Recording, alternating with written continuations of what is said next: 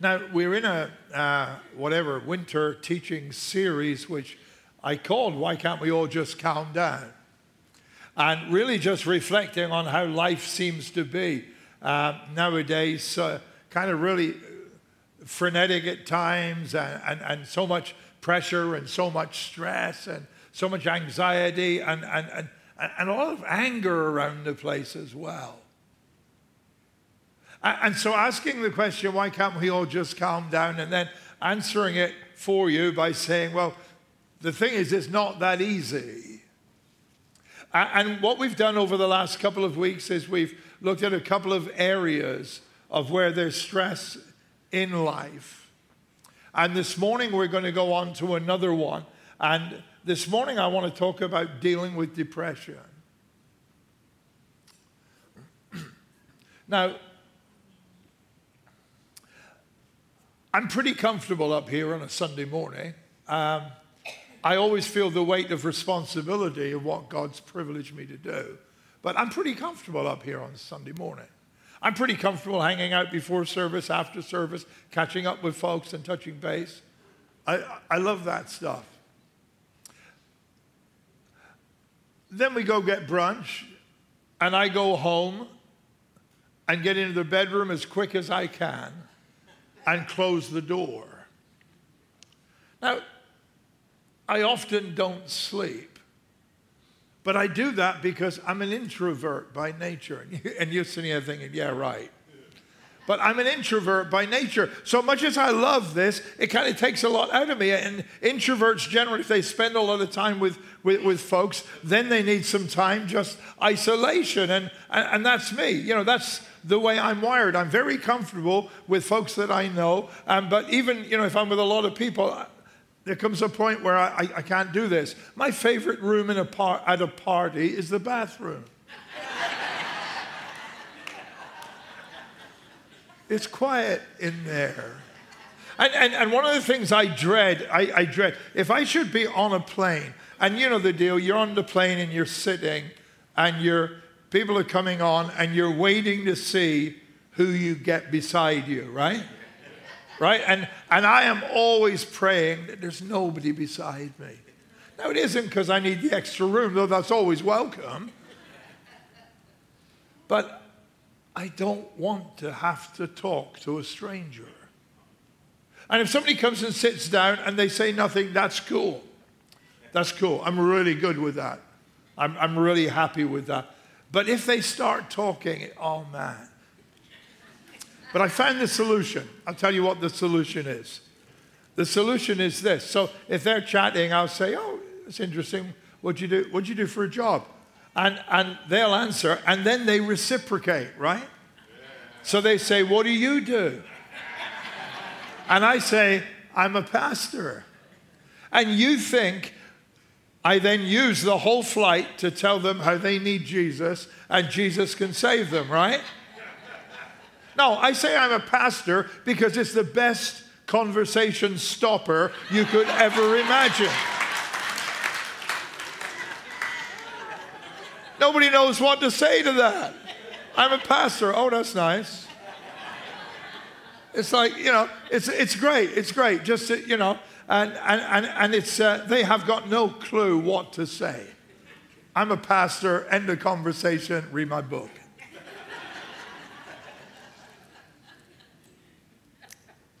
all, all that to bring us to this. For those who've been blessed never to really experience depression, there's a danger that you get totally intimidated because you can't understand the person who is experiencing it. So someone says, I'm really struggling, I'm in a really dark place, I'm not doing well, life is so. And, and, and, and the tendency then, because you don't know what to say, is to say things like, hey, you know what, don't forget you've got a lot of good things going on for you, cheer up. That doesn't help. Because depression isn't just I'm feeling sad today. It's not just I'm feeling a little bit down and discouraged. as many of you will know from personal experience, it's darkness. It's persisting darkness. Sometimes it's hardly feeling anything, knowing no motivation, sensing no hope. And what's really sad is that when the, whereas the church should be the safest place to talk about feelings of darkness and depression, often it's not. And often it's not because of stuff that's said from up front, because preachers give the idea, you know what, if you know Jesus, you should be living in, in, in, in, in his light and in his joy, and you should be absolutely on the top of this world, and everything should be wonderful. And folks have heard that and taken them on board. And, and then when they're feeling quite the opposite, they don't feel safe to talk about it. So not only do they feel hopeless, but now they feel ashamed and they feel guilty. They don't feel safe opening up, and so they withdraw more and more, and the depression seems to compound. And, and the thing is this if you were to say to me this morning, I've got this awful pain in my neck, I'd say, You married them, that's your fault. Um, no. But if you, if you said, I've got this awful pain in my neck, I'd say, Did you see a doctor? Right? Man, I've got this shooting pain going down my leg. Have you seen a doctor? We totally get it. We totally understand it. But if someone is battling depression, the implied message is what you need to do is keep smiling, cheer up, and keep it yourself. And if you're here today and you're somebody, particularly in this painful culture we're living in, that is fighting depression right now, uh, I want to give you a Bible verse that you'll agree with the first bit and probably won't like the last bit. Proverbs chapter 12 and verse 25. Anxiety in the heart of man causes depression. So you've got that bit, right? But a good word makes it glad. And if you're here today and you're struggling with depression right now, you might say, Well, of course, I get the first bit, but you might look at the last bit and say, It's not that simple. A good word makes it glad. It's not as straightforward as that, it's not as easy as that. A good word makes it glad. And I want to very, very, very respectfully point out to you that I didn't make that up. That's God's word. That's God's word. And what we're looking at today and what we're talking about today is what God says. And my prayer for you today is that by the power of his word that God will make you glad. That's my prayer that a good word might bring you just a little bit of hope. A, bring, a good word might bring a little bit of healing to you. A, a good word might provide you this morning with some help in dealing with depression. Now, I've said, I've said every Sunday in this series, I've stated the obvious I'm a pastor, I'm not a doctor, I'm not a therapist. It's a complex issue, and, and, and, and I'm no expert at it. But apparently, there are four major causes of depression. One is biological. Let me make this point. If, if, if, you, if you are struggling with depression or do struggle with depression at times, it doesn't mean there's something wrong with you, and it doesn't mean there's something wrong with your faith. It doesn't mean you're weak. It doesn't mean you can't cope. It's nothing of that. It can be because of a chemical imbalance in the brain or in the body. Or, or, let's face it, sometimes people are living with chronic pain, and the chronic pain leads them to a state of darkness. It could be a nutritional deficit, it could be a whole lot of things. You might not be sleeping right or enough, and that can impact you. There are biological causes for depression. Then there are what I'm calling relational causes. You're going through a real difficult time. Maybe, maybe one of your kids is causing you major problems and major heartache. Maybe you've just been through or are going through a divorce. Maybe in some other way, your life seems to have fallen apart.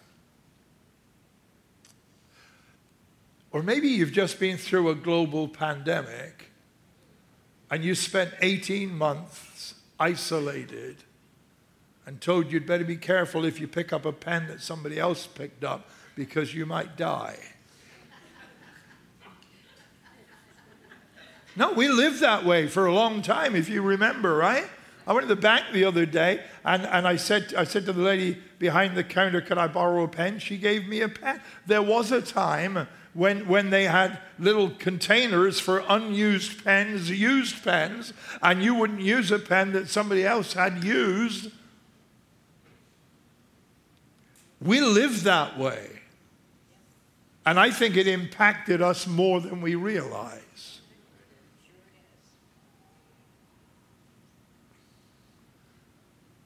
There are often relational causes, things that are happening around us. Sometimes there are circumstances in our lives. Maybe you lost someone close to you and you're dealing with feelings of darkness. Maybe you've been through some trauma. Maybe financially you just can't get out of a hole. Maybe the day has finally arrived that you thought you were longing for when the last of the kids left. Oh, glorious day. But now, as an empty nester, it's like, who am I and what do I do? Or, or, or maybe you're at a, another stage in life where you've recently retired and it's like, who am I anymore? There can be a lot of different things that cause us depression biological, relational, circumstantial. And then there's one that I, I wouldn't want anybody to go crazy with, but I, I've got to say this because I believe it. Sometimes depression can be caused by spiritual attacks. In Ephesians chapter 6 and verse 12, it reminds us of this. We are not fighting against people made of flesh and blood, but against persons without bodies, the evil rulers of the unseen world. Those mighty satanic beings and great evil princes of darkness who rule this world, and against huge numbers of wicked spirits in the spirit world. There is a spiritual battle going on. Now, if you go into some Christian context and you go into some church settings, you know, they're so taken up with the spiritual battle that goes on and, and, and of how big the devil is and how bad the devil is that sadly they've lost track of how big God is and how powerful God is and, and, and, and they've totally lost the plot. Now, somewhere in between, as with everything in life, there is a balance. And we don't need to live dwelling on it, but sometimes we need to remind ourselves that there are spiritual forces that are intent on bringing us down. In John's Gospel, chapter 10 and, and verse 10, Jesus put it this way He said, The thief, that is the devil, comes to steal and kill and to destroy. Now, on the other hand, Jesus came to give life to the full. But there is a thief who wants to steal, kill, and destroy. And if you're in a place today where you are battling depression, then I just want to remind you don't lose sight of the fact there is a spiritual battle because there's a thief who wants to destroy you, but there is still a Savior who wants you to be enjoying life to the full again. Jesus came to give us life to the full. So, so there are different root causes to depression. And uh, it hits different people in different ways. And what I'm going to do is I'm going to talk about a couple of things that the Bible says. I want to bring you from a spiritual angle, how you might find help with depression. Um, that isn't going to fix everything, but hopefully it will be a step along the way. As perhaps also you apply help you could get from other sources. And what I want to do this morning is I want to look at a figure in the Old Testament that is the prophet Jeremiah. And um, I mentioned him a couple of weeks ago when I, I, when I said that, you know, if you struggle at times, you're in good company because so did some of the key figures in the Bible. And Jeremiah was one of the ones that I mentioned. And, and the, the, back, the background of uh, Jeremiah is, is this. I, I'm particularly looking at Jeremiah in, the book of Lamentations. Uh, that's a cheerful title, right? So, um, its full title actually is The Lamentations of Jeremiah the Prophet. So, so, so that book is, is, is, is full of Jeremiah's struggle, suffering, what, whatever. Uh, the, the background to it is this Back in the days when King David reigned, one of the things David wanted to do, to do was build a temple in Jerusalem, which would be the center then for the nation's spiritual life, where the presence of God would be, the Ark of the Covenant would be. And he wanted to do that. And he talked to God about it, and God said, You can't do it. You're not the man to do that because, apart from anything else, you shed innocent blood. He caused a man to be killed once to cover up his own sin. And God said, You can't do that. So, so David's agreement with God was this that he would buy the ground that the temple would be built on, and that he would prepare the plans. And God said, Your son Solomon will build the temple. And that's what happened. Solomon built this magnificent temple, which was the spiritual center of the, of the nation, and, and it was for hundreds of years. Then enter Jeremiah. God, God, God causes Jeremiah to be his messenger to speak to his people because they'd neglected him. They'd started worshiping idols. They'd started doing things that were not expected of them as the people of God. And Jeremiah is warning them that if you don't turn around, if you don't change your ways, then what's going to happen here is that you, you know, God's going to let your enemies overrun you. And they did. And so in 540 something, I'll read it. It wasn't 540 anything. All right, in 587 BC, Jeremiah watched the destruction of the city he loved, Jerusalem, and of the temple that was at its center at the hands of the Babylonian army. They savagely destroyed the city. They murdered a lot of its inhabitants. And they also took away a lot of its people as prisoners of war back to Babylon. Jeremiah saw all that happen. And when we catch up with him in the book of Lamentations, he is looking around at the devastation and is in a darkest state of depression himself. Just listen to some of the things Jeremiah said. And if you've ever been through depression or are there this morning, you might identify with some of these. Lamentations 3 and verse 1. I am the man who has seen affliction by the rod of the Lord's wrath. God has made me suffer. Verse 2 He has driven me away and made me walk in darkness rather than light. He felt separated from God and in darkness. Verse 5 He has besieged me and surrounded me with bitterness and hardship. He has made me dwell in darkness like those long dead. He has walled me in so that I cannot escape.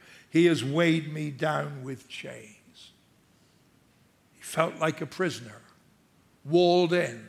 He couldn't get out of what was a dark place. And then in verse 19, I remember my affliction, my wandering, the bitterness, the gall. I well remember them, and my soul is downcast within me. Now, let me remind you of this Jeremiah was God's prophet, he was God's man. He was chosen by God before he was born to be his messenger. But he's broken. He has no hope. And if that should be where you are this Sunday morning, there are two things that I want to share with you. And there are two things that I hope will be some help to you. The first thing is this your emotions are valid, but they're not permanent. Your emotions are valid, but they're not permanent. The second is with God, there is always hope. Your emotions are valid, but they're not permanent. And with God, there's always hope. Now, some of you that are regulars are feeling, wait a second, Roger, what's number three? Because you know that I always preach with three particular statements. And if you go to the front desk through the barn doors on the left as you leave, you'll get a refund because you only got two points today and not three. Just, just these two just these two things that are, are very, very important to grasp for those of you who might be battling depression, have battled depression, and, and, and not wishing anything upon you, but, but those of you who may be battling it in the future, and also for those of you who've got friends, family, loved ones who struggle with depression. Here, here are a couple of things we need to grasp. One is I want to tell you, your emotions are valid, but they're not permanent. When you're hurt, when you don't know which way to turn, when, when, when you feel like you've, you've kind of done all you can do, but you can't get out of it, I, I want to tell you, your emotions are valid. And one of the worst things you can do, if someone says, I feel desperate, uh, one of the worst things you can do is say, No, wait a minute, let me just talk to you about that. You, you shouldn't be saying that. Stop it. If someone feels desperate, they feel desperate. If someone feels hopeless, they feel hopeless. Their perception is their reality. That is where they are living. That is what they are feeling. And their feelings are absolutely valid. And actually, they can become an important part in your healing because one of the ways in which you can find healing and begin to change the way you feel is just acknowledging how you feel naming the emotion. I feel hopeless. Speak it out. Speak it to yourself. Tell anyone you're comfortable telling who will not try to fix you. I feel hopeless. I feel angry. Your emotions are valid. I feel hurt. I feel betrayed. I feel afraid. I feel ticked off with the world. There was another word in there, but I was told it wasn't suitable. Name, naming your emotions opens the door to changing them. Own it. Here's how I feel. Don't, don't try to hide it. Don't push it down. Recognize it. It's not spiritual or godly to pretend it's not there. Those emotions are there. And God gave us emotions, they're valid. But I, I, I do want to say this but they're not permanent.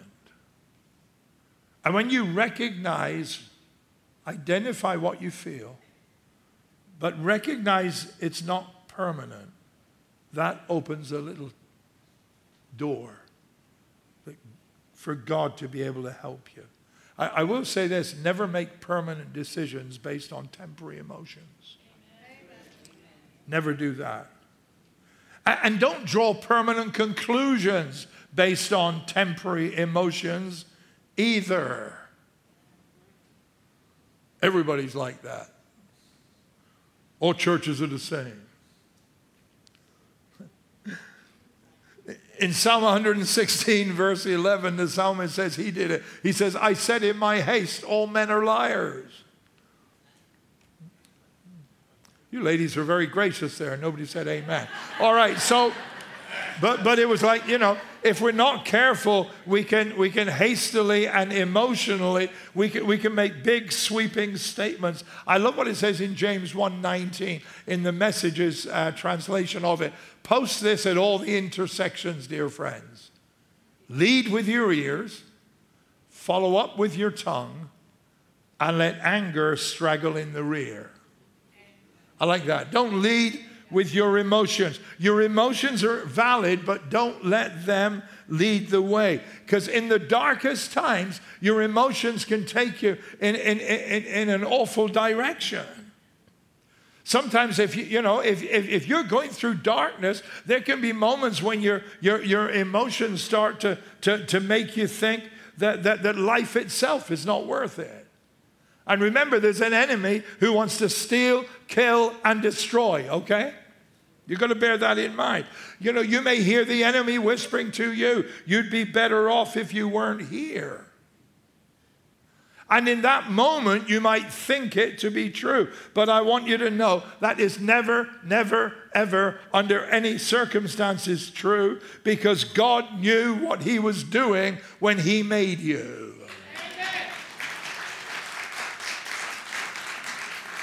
Hey, listen to what God said to Jeremiah in his darkest moments. Before I shaped you in the womb, I knew all about you.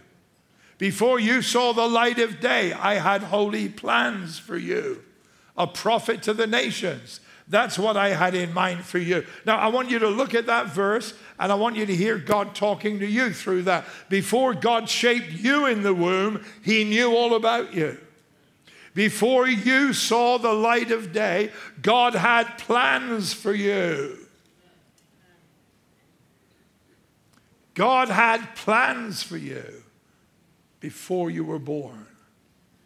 Never jump to conclusions when you're feeling depressed. And never act because emotions are not permanent. It's unwise to make decisions or to draw conclusions. Your emotions are valid.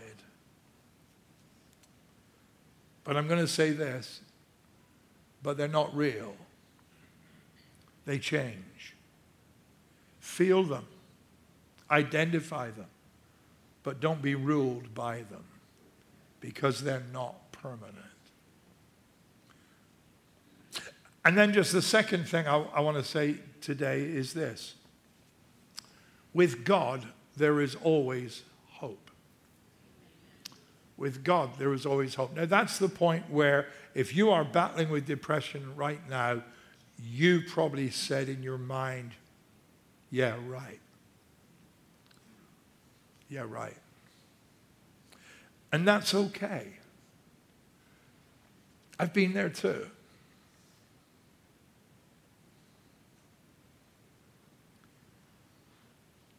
July of this year, 53 years of pastoring. I could tell you three periods in those 53 years where I went through very dark times myself.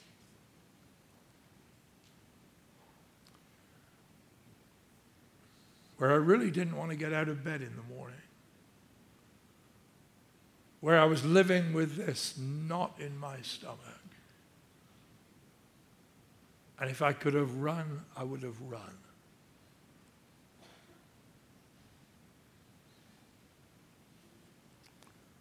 And most of the people I was serving is because I was obviously pastoring through those experiences. And it was issues with pastoring that drove me to where I was. And I kept doing what I knew how to do. I kept doing what I was responsible to do. And folks who showed up on a Sunday would have had no idea because I came up front and I did my. I'm not talking about in this building. Don't start thinking about, okay, what went wrong? What was, it's all good. I am pastoring the church of my dreams right now. I want you to know that. I'm living the dream. God is good. But you know what? In, in any situation, you know, in any situation, you know, the good shepherd gives his life for the sheep. When a pastor comes into a church setting, it's not about him, it's about those he's serving. She's serving. It's about them.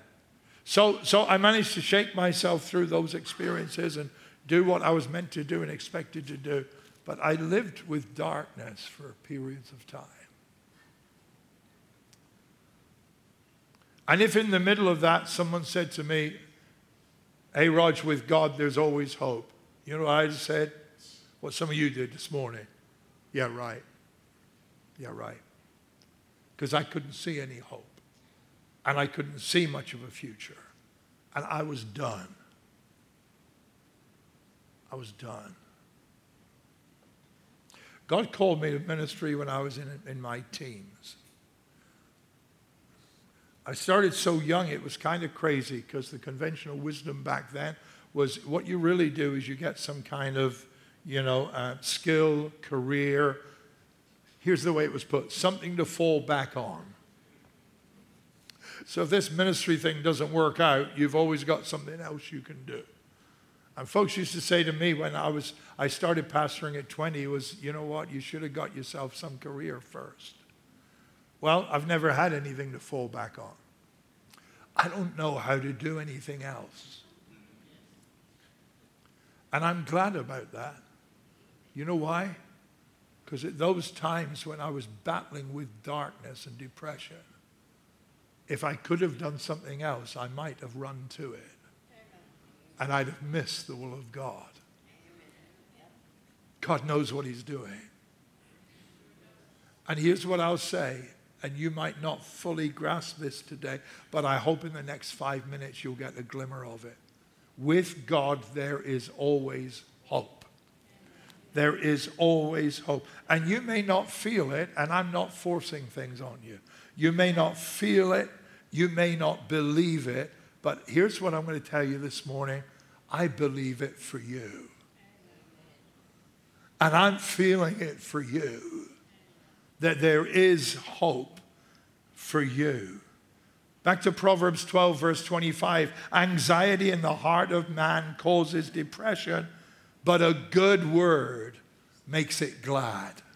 A good word makes it glad. With God, there is always hope. So, so, so here's Jeremiah. In, in, he's sitting down in the ruins of Jerusalem and of the ruins of Solomon's temple. He's seen his fellow countrymen, maybe family be killed. He's watched as others of them have been dragged away as prisoners of war. And he is at the end of himself.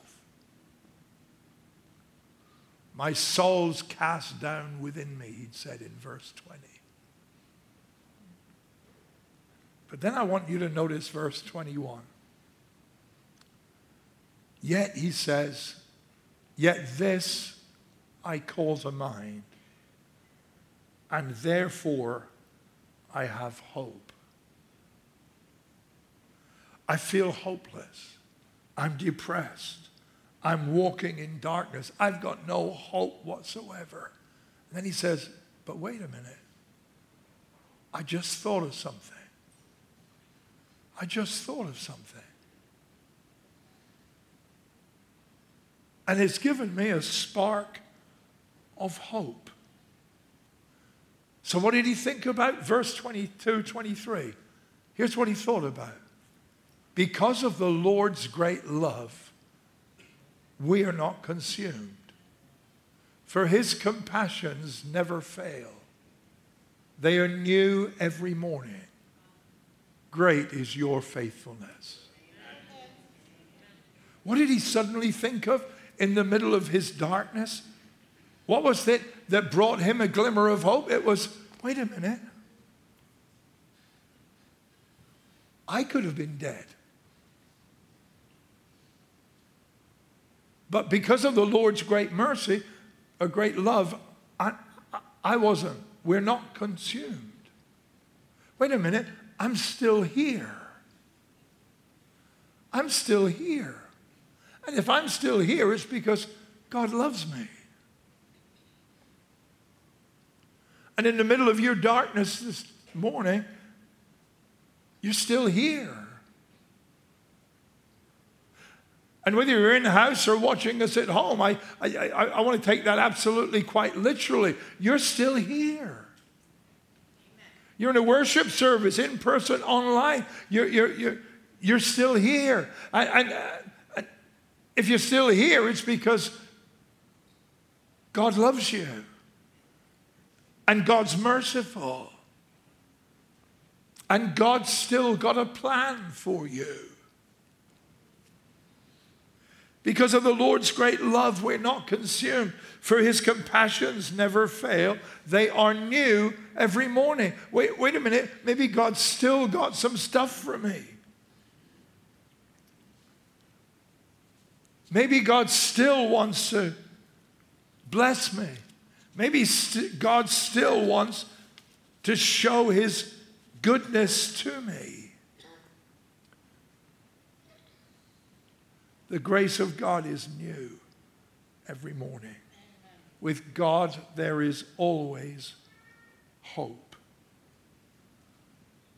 It's okay to acknowledge I feel depressed, I feel hopeless. It's okay to acknowledge I need help. Because asking for help is a sign of wisdom and not weakness. It's also wise to find help from a spiritual perspective, there's hope that God wants to give you. The practical line talk to a counselor, go to a doctor, do whatever they recommend to you. Stay plugged into church because we need one another on this journey. I don't know how people face the pressures of life and of darkness without God with them and without God's people around them. I really don't know how they do that, and I thank God I've never had to because there's always been a community of God's people that have been around me. We need each other, we need community. We do grow stronger together, becoming the people God called us to be. And, and, and sharing his light and his love in this world. So, so here's what Jeremiah did he started to preach to himself. It's interesting. When I started pastoring, I used to do that. Every Saturday night, I'd get in front of a mirror. I would. I get in front of a mirror every Saturday night and I'd preach my sermon to myself. And, and I'd preach it and I'd, I'd be taking note. I'd also time it. I, I gave up on that long ago. but, but, I, but, but I, I, I preach it to myself every Saturday night. And, and, and, you know, it was great. I got saved every Saturday night. Who wants to give the heart to Jesus? I do. There's, but, but, but it was, you, you, know what? It was from a practical perspective, I wanted to make sure it flowed to some degree. But, but you know what? There's a deeper truth there. It's good to preach the sermon to yourself for any preacher. And sometimes for all of us, there are times when, when we, need, we, we, need, we need to preach my, to ourselves. Verse 24 here, when Jeremiah gets this glimmer of hope that, you know what, I'm still here. God's mercies are new every day, so it means God still wants to bless me. And then he says, So I say to myself, The Lord is my portion. Therefore, I will wait for him. Can I just say this? Sometimes we need to tell ourselves God's word, even if we're not believing it at that moment. I'll say that again. Sometimes we need to tell ourselves God's word, even though we're not believing it at that moment. Lamentations chapter 3, verse 24 The Lord is my portion, therefore I will wait for him. The Lord is my portion. Therefore, I will wait for him. The Lord is my portion. You getting this yet? The Lord is my portion. Therefore, I will wait for him. Lamentations chapter 3, verse 24. The Lord is my portion. Therefore, I will wait for him. You may not believe it. You may not see it. You may not think it possible, but that doesn't mean to say it's not true. I just want to encourage you to tell yourself, the Lord is my portion. Therefore, I will wait for him. He preached to himself and said, I'll wait for the Lord. And what I want to just say to you today is this there is always hope. You know that bit about from Ephesians 6 about we fight against spiritual, whatever, scary stuff, right? Yeah, and you know that bit in John 10 about the thief wants to steal, kill, and destroy? Remember that bit? Here's another bit from Romans 8 38. I am convinced that neither death nor life, neither angels nor demons, neither the present nor the future, nor any powers, neither height nor depth, nor anything else in all creation will be able to separate us from the love of God that is in Christ Jesus our Lord.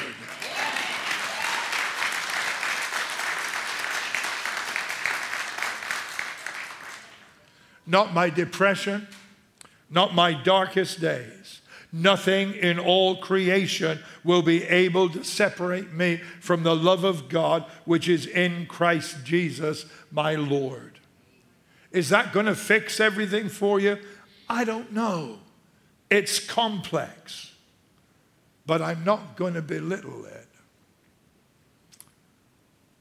I'm going to believe that God is over all and I will not surrender to the darkness because